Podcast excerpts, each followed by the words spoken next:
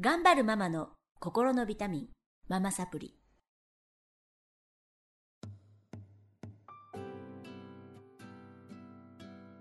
皆さんこんにちは、ママサプリの時間です。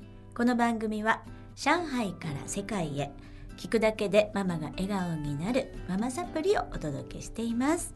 えー今日もスタジオの方に上海駐在員の奥様たちにお集まりいただきましてあのいろんなね、えーママのヒントになるようなお話をお届けできたらと思っています、えースタジオの方には先週から引き続きましてゆうこさんたかこさんゆうかさんにお集まりいただいてます。よろしくお願いします。よろしくお願いします。はい。緊張解けましたか？このクラスね、ちょっとテンション低いクラス。テンションテン低いわション穏やか。けじゃないんだけど、そういう性質のクラスなんですね。ね、めちゃくちゃちんたらやったクラスなんですよ。なんかみんなマイペースで、あんまりこう人のこと気にしないスローな感じの。ね、なんか自分探しとかでちょっと才能の見つけ方とかやりましたけど、みんな同じタイプでね、びっくりしましたけど内観する人たち、うんなんか外に向いてなくて。ビクトリが自分の内に向いてる人たちなんで、深いしだから私思うんだけどこう吸収も早かったんじゃないかなって思います、だから皆さんちょっともう1年やって今もお話ししてたんですけどお悩みがちょっとなくなっちゃってて。すごいなって思うんですよね。まあそれすごく私が一番望んでることだしすごいいい例だなと思うので先週のゆうこさんもそうなんですけど今週のたかこさんもあのそのような形でお届けしていきたいなと思うんですが去年の10月に始まった時点ではたかちゃんは何で悩んでたの？とうちの今4歳の娘うん。がとにかくもう生まれた時からじゃないかと思うぐらいうん、活発。活発。っていうか落ち着きがない。えも落ち着きがない。どういう感じ？うずっと動いてる。そんな感じ。ずっと喋ってる。もうご飯の時間もだからうん。じっと座ってられなあー。うん。あ歩き回って食べてるの？いうん。なんかちょっと食べて歩き回ってまたちょっと食べて歩いてでもそれもなんか座って食べなさいって言わなければずっと多分動いてる。回遊魚みたいな子なんだね。抱っこされるのとかも嫌がった？うん、そ抱っこはね好き逆にあの赤ちゃんの頃とかベビーカーに乗れない子だった。抱っこじゃないとダメ。で抱っこで寝たなと思ってベッドとかベビーカーとかに置こうとするとキヤ泣く。わあていう地獄の私がそうだったんですよ。お母さんノイローゼになっちゃって。わかる。で寝ないの。抱っこされてないと寝ない。うんそうそうそう、うん。それもでもやっぱりうん注意欠陥の特徴なのかなと思うかな、うん。落ち着かないんですよね多分ね、うんうんうん。それで？そう今？今今どんな感じ、今はだからそれがなんでだろうってうん。理由が分からなくって、はい。やっぱりだから落ち着きがないから怒るじゃないですかこっちは。まあ私は比較的、まあ、子供だからしょうがないなって諦めて見てるけど、主人なんかは特に座って食べなさいみたいな、うん。特に外食なんて言ったら気が散るものがいっぱいあるから、うん。もう動いてて当然だなって私は思うから諦めてるんですけど、うん。主人とかはもうなんでってそうだよね。許せない大人は多いよね、そう。うん。それがなんかちょっとストレスでしたよね、そうそこがストレス、うん、子供今今もそう？で今はそのうちの子が多分多動とか注意欠陥とかがあるっていうのが分かって、うん。でそれを主人にも伝えて、うん。で主人も自分で調べるの好きだから、はい。なんか調べたりとかして、はい。で腑に落ちたみたいで。よかった。だから前よりは言わなくなったし、私がうん注意しても、うん。あそうだったって思い出すみたいで。う、ん。うんそれ以上は言わなくなったかな。へで娘さん落ち着きました？うん落ち着かないけど。落ち着かない。よくはななってる？うん。どうだ？ろうあれ。びっくりした犬かと思った子供がいたんだった。思い出したかね肩が絡んだみたいな。ねちょっとかなりちょっと大丈夫ね。起きてはいどうぞ。えなんだっけ？痰が絡んだ。いや違う違う。違う。なんだっけ？ああ落ち着かないけど、うん。まあまあ。落ち着かないけど、もうなんかそういう特徴の子なんだと思って。そうなんですよね。あの本当これって難しいんだけど、私その多動だとか注意欠陥とか、まあ、ママサプリの中でもお伝えしてますけど、アスペルガー自閉症全てその子たちも健常者も同じなんだけど絶対自己肯定感っていうか自己肯定感というよりありのままを認めてあげてできるところを伸ばしてあげることを続けていくと限りなく白になってくる気がしていてあのうちの子がそうなので、えっと、次男なんて多動って言われてたけど今の多分皆さん次男見ていただくと「えー、多動ですか?」っていうぐらいおとなしいのね。でもちょっとあるある今でもちょっとあるけど落ち着きがなかったりあの音楽聴きながらじゃないと勉強できないとかあるんですけどでもねあの彼の良さを認めてあげて育ててきたらそうなったんですね。だけどこれ逆に否定して育ててたらひどくなってたと思う。でひどくなってる人もいます現に。でママサプリ習ってくれてる人もいるんですけどその方がもう大きいんだよ高学年なんですけどその方がえっと認め出したら急激に変わったの。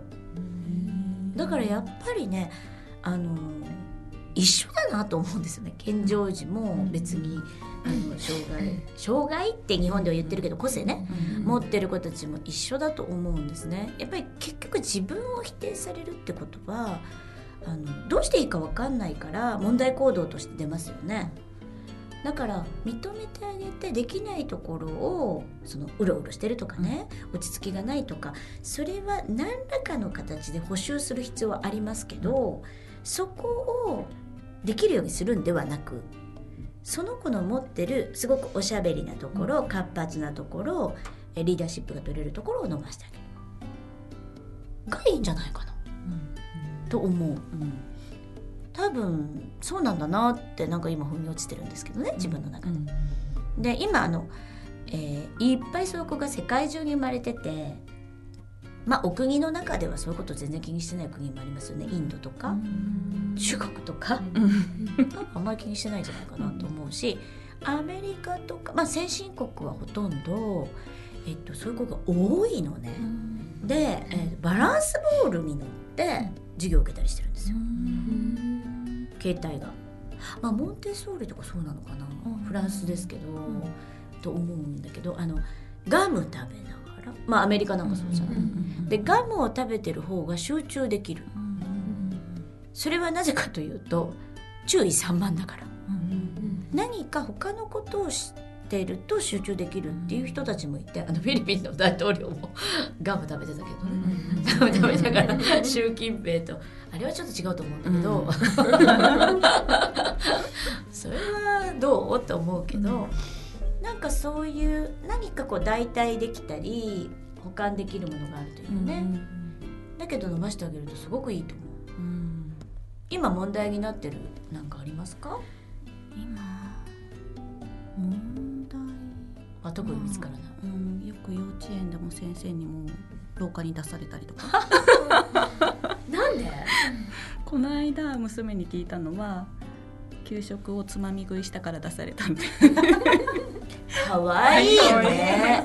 そしてさ可愛いからさ。そう顔が可愛い。からもういいよ。可愛いから。私もそう思う。それねちょっとちっちゃい子だったらもうちょっとこうねあの生きて上でねちょっとちゃんとしないとさって思うけども可愛いですよ許されちゃうね。つまみ食いぐらい可愛い個性になっちゃうね本当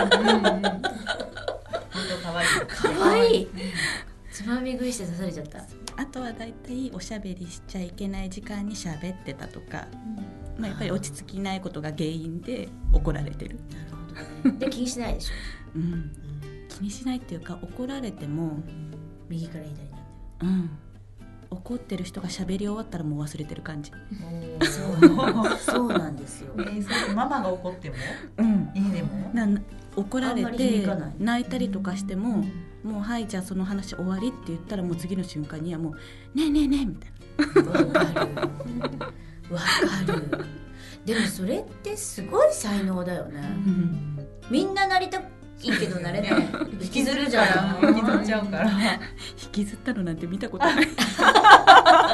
だから言うだけ無駄なんですね。そうそう。だからそのそれが特徴なので、うん何ていうかな取扱説明書みたいなのを手に入れた感じですよね、うんうん。なるほどちょっと多動なのか注意欠陥なのかわかんないけど、うん。もうちょっと大きくならないとね、うん正式判断はできないけど毛があるなっていうことで、今お父さんもお母さんもそれで対処してる。うん。っていうことでうまくいってる例ですよね、でも絶対いいよ。あのー楽観的ですから。うん。うん。でね物事の捉え方が浅い。すごく浅い。だからうん何にでも挑戦できちゃうん。何にでもまあ怖がらず、怖いもの知らずなんですよ、怖いもの知らない人見知りもしないし場所見知りもしないし、だからそれを生かしてどんどんこう世界に出すとか舞台に立たせるとか、どんどんしていくと大物になるよね、うん。逆に。確かに人前にね出ても緊張しないんであれば全ね然自分から舞台に上がっていくタイプ。あ いいと思う。ね。えじゃあすごい大物になると思うよ。だから世界で活躍してる人ってやっぱ持ってる人が多いので、うん。その個性をね。あのだからいいように育ってる人がそうなるし悪いように育っちゃった子は逆に手がつけられなくなります、うん。思春期になってから大荒れに荒れて。だって自分はもうそういうつもりでこうなんていうのかな自己主張してるんじゃないのにみんなが怒ってくる。どうしていいか分かんないってなってくるからやっぱりお母さんがちゃんとこう取扱説明書を分かってあげていいとこと悪いとこ伝えてあげるの大事だよね、悪いところもちゃんとでも伝えてあげた方がいいですよね、ちょっと普通の人とは違うからうんそれで悩むことになることも出てくると思うのね、あのパッシングされる時も出てくると思うから、こういうところあるんだよっていうこととあとその人の気持ちがうんなんかね分かりにくいっていうのかな、あのねこの人たちの特徴ってうーんと楽観的、まあ、ものの捉え方が浅い。つながるんだけどあんまり他人が気にならない。ですね。だから気にならない。うん。だからこれっていい面もあるよ。その大物になりやすいみたいな。挑戦しやすいみたいなだけど悪い面としては人の気持ちが考えられないので傷つけちゃったり、うん、あるいは、えー、とちょっと思春期とか入る時にいじめにあったり、なりやすいんですね。人と違うから。でそこで自分の性質が分かってるか分かってないか。あと訓練。なので大多数の人がそうではないよ。っていうことと、タカちゃんが、えっと、何かあるたびに、まあ、例えばつまみ食いでもいいよ。うん。あとうん喋ってて怒られたでもいいよ。その時に先生はこんな気持ちだったのかな？とかクラスメートはこういう気持ちだったのかもしれないね。っていうことをフィードバックしてあげていくと、これが訓練になってきます。で本当の意味ではわからないんだけど、うんうん。なんかフェイクでなんとなくそういうあこうしたらこういう気持ちにみんななるんだ。うんあこれ前にもあったな。うん。多分同じことに出くわします。で経験していくとあのいつしかそれが本当の自分の性格を作っていくので、そうなったこの個性のあるお子さんたちは強い。うん。うんので頑張ってください。はい。全然今ダメだよね。うん。そして今もうねお母さん自身が自分探しの旅に今出てて、うん。あのママサプリの上のあり方講座っていうのを受けてくださってるんですけど、もうお母さんが幸せになる。段階に皆さん来てますので。もう子供の悩みもないので。なくはないですけど。いいことだわ本当にね。ね。うん、よかったです。よかったです本当に、よかったですか？よかったです。どういうことがよかったですか？えー、だからなんかねその子供のこととかもはい。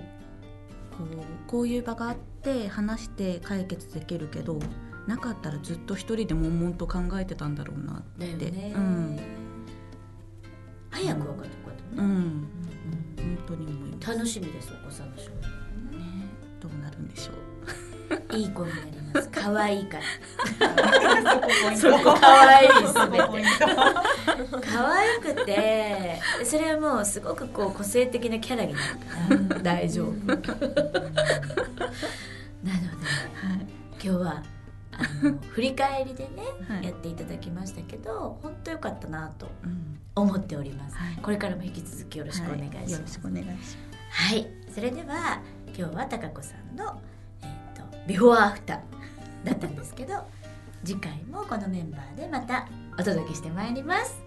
今日はありがとうございました。また次週お会いしましょう。さようなら。